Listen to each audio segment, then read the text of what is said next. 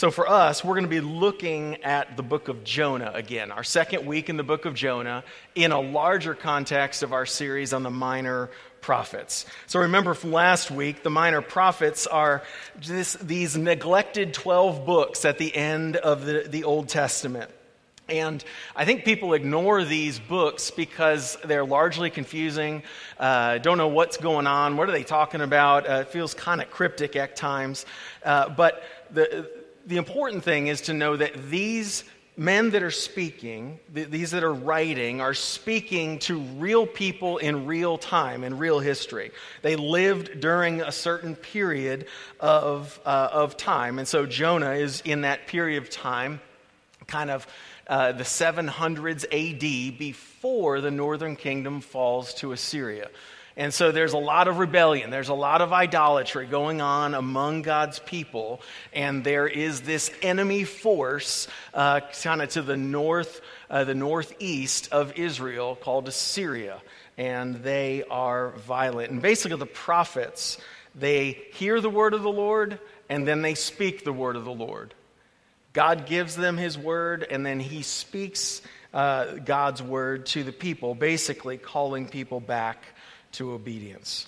So it, it, they're over, not overly confusing if you put them in history, historical context and then also just understand that God gives them a word and they speak it. More often than, than not, that's what they're speaking. Maybe 1%, 2% is about kind of foretelling future things. Most of it is calling God's people back to faithfulness. So we're in chapter 2 of Jonah. Uh, actually, we're going to start in the last verse of chapter 1, uh, and you'll see why. So, would you stand as we just uh, reflect our submission to the Word of God? God is speaking, and we long to hear from Him. So, Jonah chapter 1, verse 17. And the word, or, and the Lord appointed a great fish to swallow up Jonah. And Jonah was in the belly of the fish three days and three nights. And then Jonah prayed to the Lord his God from the belly of the fish, saying, I called out to the Lord out of my distress, and he answered me. Out of the belly of Sheol I cried, and you heard my voice. For you cast me into the deep, into the heart of the seas, and the flood surrounded me. All your waves and your billows passed over me. And then I said, I am driven away from your sight, yet I shall again look upon your holy temple. The waters closed in over me to take my life. The deep surrounded me. Weeds were wrapped around my head at the roots of the mountains. I went down to the land whose bars closed upon me forever. Yet you brought, brought up my life from the pit, O Lord my God. When my life was fainting away, I remembered the Lord, and my prayer came to you into your holy temple. Those who pay regard to vain idols forsake their hope of steadfast love. But I, with the voice of thanksgiving, will sacrifice to the Lord. What I have vowed, I will pay. Salvation belongs to the Lord. And then the Lord spoke to the fish, and it vomited Jonah out upon the dry land. Let's pray. Uh, Father, I just ask that you would take your word, uh, one of the more familiar stories of the Bible. Father, I pray that you would take it and help us not to be thinking that we're so familiar that we have nothing to learn, but God, by your Spirit and the power of your Spirit, would you help us to see uh, not only our waywardness, but your amazing grace and your amazing mercy. Father, draw us to that place where we would slow down, that we would assess, that we would take stock uh, in God, that, we would see those ways that we're going our own way. Father, that we need to run back to you. Uh, so, God, thank you that you would put a wayward prophet in your word not just the people that nail it and get everything right, but Father, uh, the, the encouragement for those of us who often go our own way is that you are gracious and you are merciful, uh, even when you call us to do the opposite, uh, to, to do one thing and we do the opposite. So, God, meet us there. Speak by your Spirit in Jesus' name. Amen. You may be seated. If you think about uh, you think about our world and kind of the culture that we live in, we live in an absolutely frantic, fast paced world, right? Even when we stop and slow down, we pick something up to stimulate our brain. We can't stop, uh, we can't slow down. Uh, and so if someone says, you need to slow down, it's like, yeah, yeah, whatever. Um, and we just move on from it. It's almost as if that didn't even get uttered. And so when you all gave me the privilege of going on a sabbatical uh, starting in July and carrying over to October, um, that was such a gift, but I didn't know I needed it. And I would, I would assume that you, in your frantic nature of life, you might not know you need to slow down either. It, t- it took me two months to figure out I needed it. Uh, kind of like frustrated with what, how it was going and all of that. But God gave me time to think, time to assess, time to not have to deliver week over week, not have to do the regular course of action. Uh, and that was an immense gift to me, to my family, to Linda, to our marriage, but I think more than anything, to me as a, a son before God the Father. The gift came in that I started to find emotion that had been kind of buried. Uh, just all of a sudden feeling in ways that had been lost.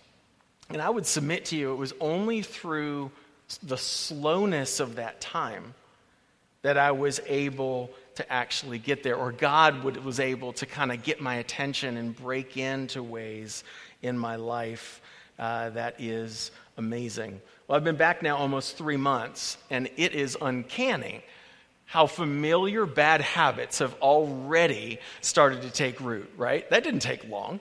Uh, but at least I have a taste of what slowness feels like, and not just slowness to stop, but be, being able to be slow in life enough to slow down before our God. You know, even when we take time off from work, you know, what do we do? We feel frantic in our vacation because we don't want to waste this time, right? It's like, oh, yeah, we're off work. Let's not waste this. As if rest doesn't count and is an absolute waste. It's interesting that oftentimes when I take time off, we, we have a running joke around here that when I take a long period of time off, I get sick. It happened this past time. I got, we got COVID. Uh, remember a couple years ago before Todd was here, I took a few weeks where I wasn't going to preach. And inside of two days of starting that, I got the flu and was in bed for seven or eight days. It's kind of like, it, it, it's as if we can't slow ourselves down. And so God does the favor for us of really slowing us down. You might say, that's an odd gift, COVID, the flu. Uh, but would I have stopped? Would you have stopped in certain ways unless God, in His grace, does something uh, beyond the normal? And so the idea of slowing down is really where we are in the book of Jonah. Because chapter one is frantic. Chapter one is like, whew, you know, just, just firing on all cylinders. Chapter two, the narrative just stops. And in that, we see Jonah in the belly of the fish, but ultimately recognizing the Lord's hand in the middle of all this. Remember last week we looked at God's severe mercy. Those two words don't often go together, but you know, Jonah does the exact opposite of what God commanded him. He goes in the opposite direction, and then God brings a wind that causes a tempest and a great storm where the boat that, that he's in, everybody and the sailors are fearing for their lives, uh, and God brought that. God brought in his mercy a severe storm. And so, uh, in all of this, we've got to see God's sovereign rule, his loving rebuke through very difficult things on the life of Jonah.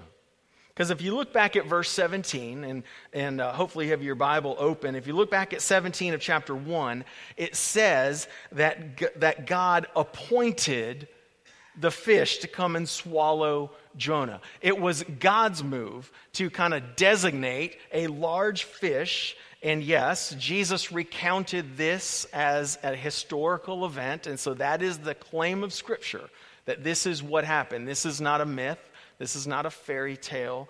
This is the claim of Scripture is that this is a historical event in what God did. That God appointed the fish to come and swallow him. Three other times this, this word for appointed is used. It's actually used in chapter 4 uh, three different times. Chapter 4, verse 6, God appointed a plant to grow up and cover Jonah. Uh, chapter 4, verse 7, God appointed a worm to eat the plant that he just appointed. Verse 8 of chapter 4, God appointed a scorching wind. So uh, God is all over this story. This is not a story primarily about Jonah, it is about God and his hand, even in the midst of very difficult things. So, the idea of a great fish. So, let's kind of speak into that part of the story. Uh, that's all we really know. It's a large fish. The King James translation of Matthew 12, where Jesus comments on this, uh, they translated it as a whale. Unfortunately, that's not what the, the, the, Hebrew speaks to, but that's the narrative that is most common in our culture. It's here that many skeptics of the Bible say, you know what, I can't believe that. I absolutely cannot believe if that's the claim of the Bible, I'm out. Because I have never seen the claim goes. I've never seen anybody get swallowed by a fish or even, even beyond that, spit up by a fish onto dry ground. Since I've never seen it before or it's in nowhere in history, I cannot believe it. Well, while I can appreciate that perspective where someone lands, it misses the point of what God's, the, the point that God's making. The point God's making is He is saying that something, uh, it is something that cannot be replicated. That's why it's a miracle. Uh, it, it, can't be replicated by human effort, uh, and it doesn't have a corollary event in history. That's the point, is that God, in His miraculous power, brings these things to occur.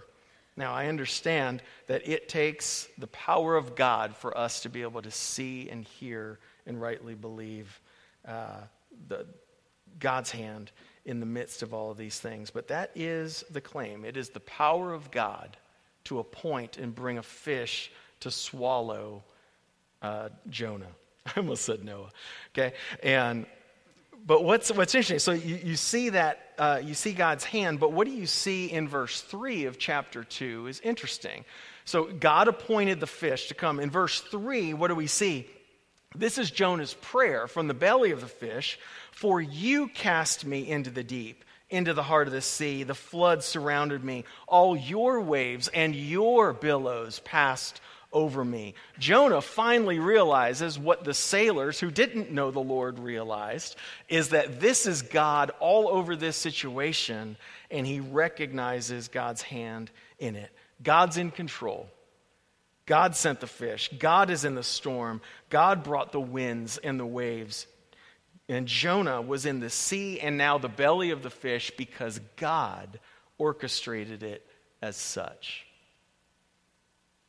In a sense, the fish was God's way to preserve Jonah's life. The fish saves him from drowning. So the fish is not, uh, is not a punishment, isn't judgment on Jonah. The fish is actually salvation in some sense. The fish was also God's way of slowing Jonah down. So we said that chapter one was like rapid fire of activity. God commands Jonah to go to Nineveh. Jonah flees in the opposite direction. A great wind, a tempest on the sea, the sailors crying out to their gods. Jonah sleeping. Uh, casting lots to see who's responsible, rowing like crazy, trying to get back to the land so they don't have to throw Jonah overboard. They can't do it, so they finally throw him overboard. The sea becomes calm, and then, verse 17, Jonah was in the belly of the fish for three days and three nights. In a sense, we go from a tempest to quiet. You know, it's one of those scenes in the movie, like after the chaotic scene of, you know, like war and all that stuff, like there's no sound except for like a little drip of water. And you could just kind of picture Jonah in the middle, in the belly of the fish, kind of, doop, doop, you know, kind of like after the chaos has subsided and the noise, there's silence and calm. But it's not simply to spare Jonah's life, but it's also to get him to reflect and humble himself. Now, I would surmise, given the nature of struggle and reality of the difficulty of life, I would imagine a number of you have come in this morning and you are feeling some version of maybe the heavy hand of God on your life. Something maybe where God is saying that He is wanting you to slow down. It might be sickness, it might be a struggle, it might be something you're grieving, it might be who knows what. But, but uh, it, it is God in the midst of your life. And what's often the case, if you're anything like me, difficulty enters your life and you fight against it.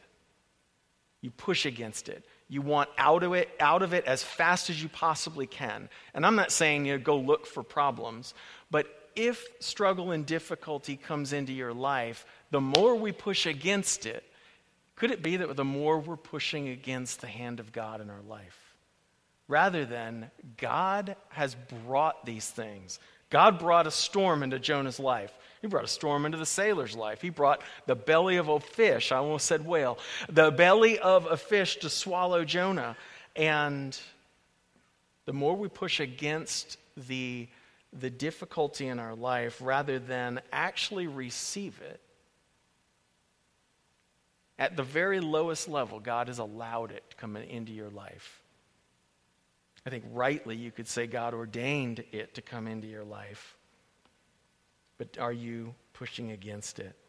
Because what's wild in Jonah chapter 1, or Jonah chapter 1, the sailors that don't know the Lord, they're praying, and the prophet of God is what? Silent. He's not praying. But here we get in chapter 2, verse 1, we see, oop, I don't have it up there, uh, but we see that he prays we see Jonah prays. And, and who does he pray to? It is the Lord his God. So the Lord, it's in all caps, that's the personal name of God. The Lord his God.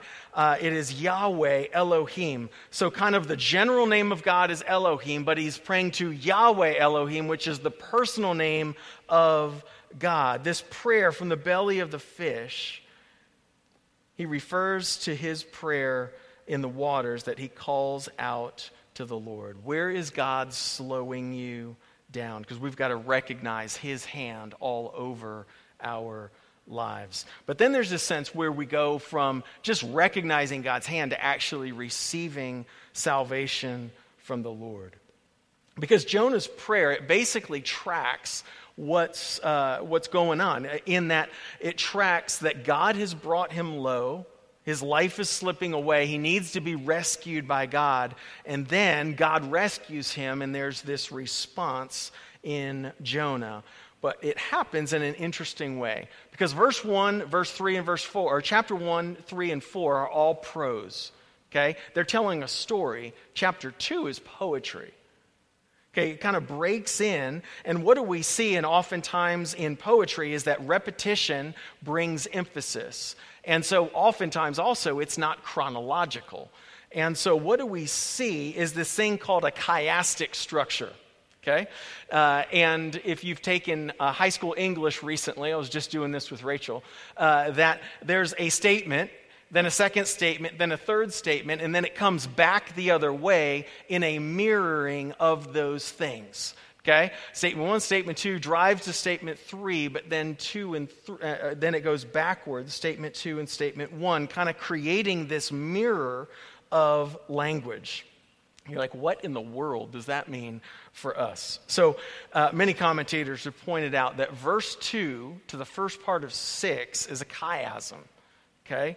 Uh, because he talks about the idea of, in verse 2 of Sheol, Okay, we're going to talk about what that is in a second. Then he talk, in verse 3 he talks about the seas, driving to verse 4 where he feels his plight is that he is driven away from God. Coming back out of that, it's the waters, and then another word uh, for Sheol is the pit. Now you're like, what in the world is Sheol? It's a place of divine punishment. It's separation from the living God. It's separation from Yahweh.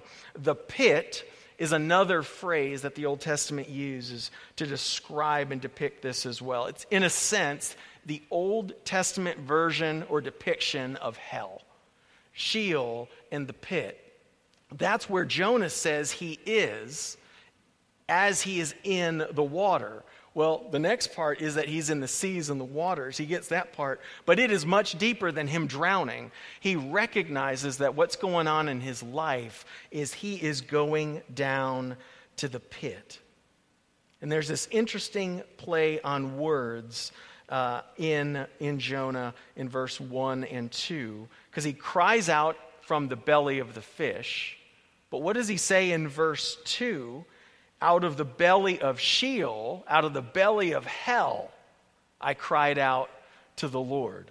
That it's not just that he is having this physical struggle, he recognizes the, the significance before the living God of what's going on in his life. The structure just points to the depiction of death and condemnation where he has lost hope. He can't save himself. He's in anguish. He, he knew his life was slipping away. In verse 7, we're going to see he says, My life was fainting away, kind of an idiom that, that kind of points to a soul curling up in itself, kind of like just, you know, kind of dying in itself. He was going down to death. That's what he felt. Second part of 6, yet. I went down to the land whose bars closed in upon me forever. That's the concluding sentence of how he was feeling. Yet you brought up my life from the pit, O Lord my God. That word yet is some versions translated as but. All of this is true, but God. All of this is happening, yet God was the one who brought my life up. And ultimately, we end up at verse 10. The Lord spoke to the fish, and it vomited Jonah up onto dry land. It's interesting because Jonah's sin and his rebellion did what? It brought him low. Do you, do you, hear all the words of descent in that prayer? You know, God brought me down. God brought me into the pit. I was going into the deep. The, the sin and rebellion of Jonah brought him down. The mercy and faithfulness of God raises him up. It helps us understand the fullness of salvation because, especially in the South, most people have been raised uh, if you, with at least a cultural Christianity that church or knowing God or even talking about Jesus, it kind of is a nice icing on the cake of what life is. And that's not at all the picture of salvation. This is not cultural, like niceties that God is throwing out here it, this is a picture of salvation that God brings us low to the point of absolute despair to then raise us up. You could say it is death and resurrection. That's the idea of salvation, that God resurrects us from the dead. That's how Jesus describes his ministry. What's interesting Remember, we read last, uh, last week. This is Jesus likening his ministry to the ministry of Jonah. For just as Jonah was three days and three nights in the belly of the great fish, so will the Son of Man be three days and three nights in the heart of the earth. So Jonah was in the fish three days, three nights. Jesus will be in the tomb for three days and three nights. And just like Jonah came out, Jesus will come out of the tomb. The point of salvation in this for, for Jesus is the idea of resurrection. We rightly sing about the cross, but please don't forget the idea of resurrection is, is a deep sense of salvation. That the sign that Jesus is Lord is the same sign that, uh, the same sign that Jonah gave. Jonah, seemingly dead, is now alive. Jesus, who is actually dead, is also alive. That Jonah experienced the fear of abandonment of God, and Jesus incurs the same. Isn't it interesting that Jesus would liken himself to Jonah, the apostate uh, prophet, you know, the prophet who actually goes the opposite direction?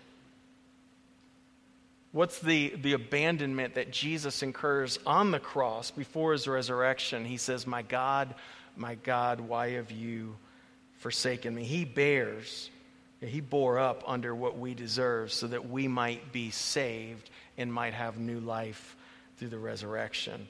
So, what's the only way to respond to this? Jesus goes on. After he says his ministry is like that of Jonah, he says this The men of Nineveh will rise up at the judgment with this generation, speaking to those in the first century, and condemn it, for they, Nineveh, repented at the preaching of Jonah, and behold, something greater than Jonah is here. And so, what he's saying is the sign of Jonah demanded a response. The sign of Jesus, his death and his resurrection, demand a response too. Jonah was a, a, prophet of the Lord, but someone greater than Jonah was speaking to them and speaking to us at that moment. Later, he says someone greater than Solomon is here. And uh, the, the queen uh, says it to Solomon that the, the queen of the south, basically the queen of Sheba, came and sought wisdom, and yet the people of God didn't seek the wisdom of God. And what did they do? Nineveh, they repented but yet, the people of God that knew the things of God sat there silent and did nothing.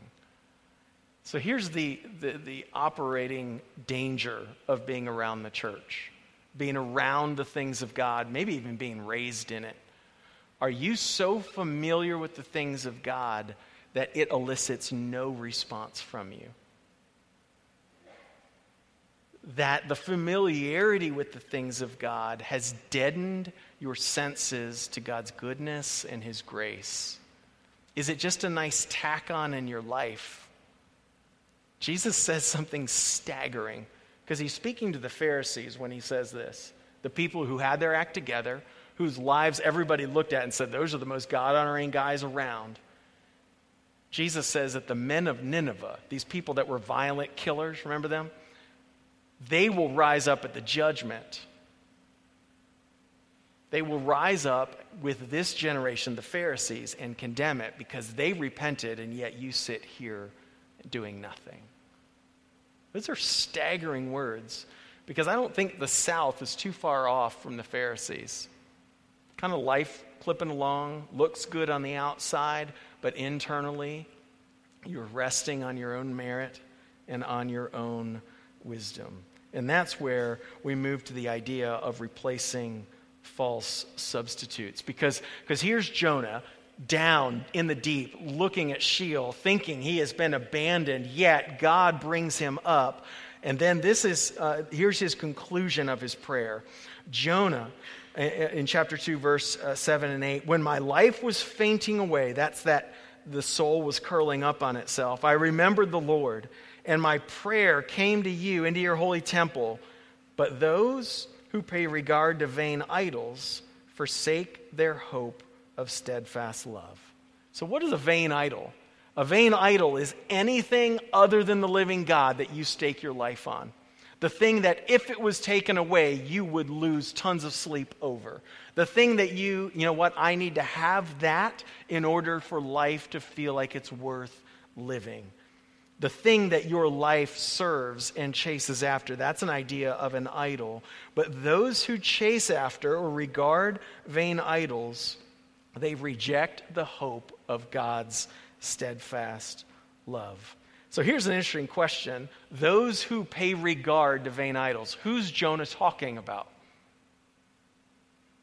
Three options. And all your commentators are fighting with each other of who it is. Okay? Uh, each one, regardless, you get to a, a, an interesting point. Is it Jonah himself? You know, those who pay regard to vain idols, basically chasing after his own way, they forsake the hope. He's come to realize it in the belly of the fish. He has now come back to trusting the Lord. That's one option. The other is that it's the nation of Israel, that he's representing God's people. Uh, those who pay regard to vain idols rather than the Lord himself forsake their hope of steadfast love, the ones who actually know the things of God? Or is he speaking about those sailors or pe- like, like a pagan sailor that doesn't know anything of the, the things of the Lord, those serving and paying regard to vain idols. I think there are uh, probably solid cases for the last two primarily Israel and uh, those who don't know the Lord at all. I would side with the idea that this is speaking of God's people, Jonah being one of them, that disregard, uh, disregard the things of God and yet chase after all sorts of other things in this world. And so in Deuteronomy 29, it's kind of asking the question when the nations come and say, Why has the Lord done thus to this land? Basically, you know, what caused the heat of this great anger? When God moved against his people, the nations are like, What's going on? I thought you were the people of God. They ask that question. This is the answer that comes back. Then the people will say, That's really small. All right, it is because they abandoned the covenant of the Lord the God of their fathers, which he made with them when he brought them out of the land of Egypt and went and served other gods and worshiped them, gods whom they had not known and whom they had not whom he had not allotted to them. It's interesting that, that the idea of abandoning the Lord is, is kind of like ingrained in the message that comes to God's people. And yet Jonah says in that those who regard vain idols, anything other than the living God, who chase after anything, are the ones who neglect and forsake his loving kindness. What's, what's great is that that word for steadfast love is the Hebrew word hesed. And it's the Old Testament equivalent of the New Testament word grace. It is it's probably even more, it's even broader. It is the loving kindness of God. It is the unconditional faithfulness of our God. It is uh, God moving on behalf of his people. Those who chase after other things uh, are the ones who forsake their hope in the loving kindness of God. And then where does Jonah end up? He ends up with thankfulness. But I, with the voice of thanksgiving, will sacrifice to you. What I have vowed, I will pay. He recognizes that God has spared his life, God has slowed him down. He's come to realize, we're going to say partly, because he's going to blow it again in the next chapter and a half, uh, but somewhat realize uh, his, his chasing after other things, his neglect of God, and he has come and cried out to his Lord, and he comes to this amazing conclusion which is really the, the culmination of rather than chasing after other things, salvation belongs to the Lord. But what's wild about our culture is there is resources that abound in this room. There's talent that is uh, amazing. There is resources. There is opportunity. There, and we love to rest on those things to make life work. It's only when Jonah realizes he cannot save himself, that things are wrapped around him, he is going down to the very place of Sheol or, or the place of the pit, the, the uh, being abandoned of God, is that he realizes God's grace and his goodness to him. Salvation belongs to the Lord. Is that the echo of your heart this morning? Because if it is not, you really are outside of the grace of God. Are you trusting in anything else other than the living God for your hope? Because Jonah, along with the rest of the scriptures, speak to us that salvation belongs to the Lord. Do you trust him? Do you know him this morning? Let's pray. God, I ask that you would take uh, your word, take uh, a fellow struggler like Jonah, and God, I pray that uh, our own waywardness, our own trust in ourselves, uh, our own neglect of who you are, Father, that you would expose that, you would slow us down and help us to see it so that we might come back and cry out to you, the living God. Father, help us to know your salvation. Encourage us in that. And uh, Father, I just thank you for your word. Thank you for the minor prophets. Um, and God, that uh, these words call us back to trust you, to know you, and to love you. And Father, we pray that these things, by the power of the Spirit, would sink deep into our hearts. We pray these things in Christ's name. Amen.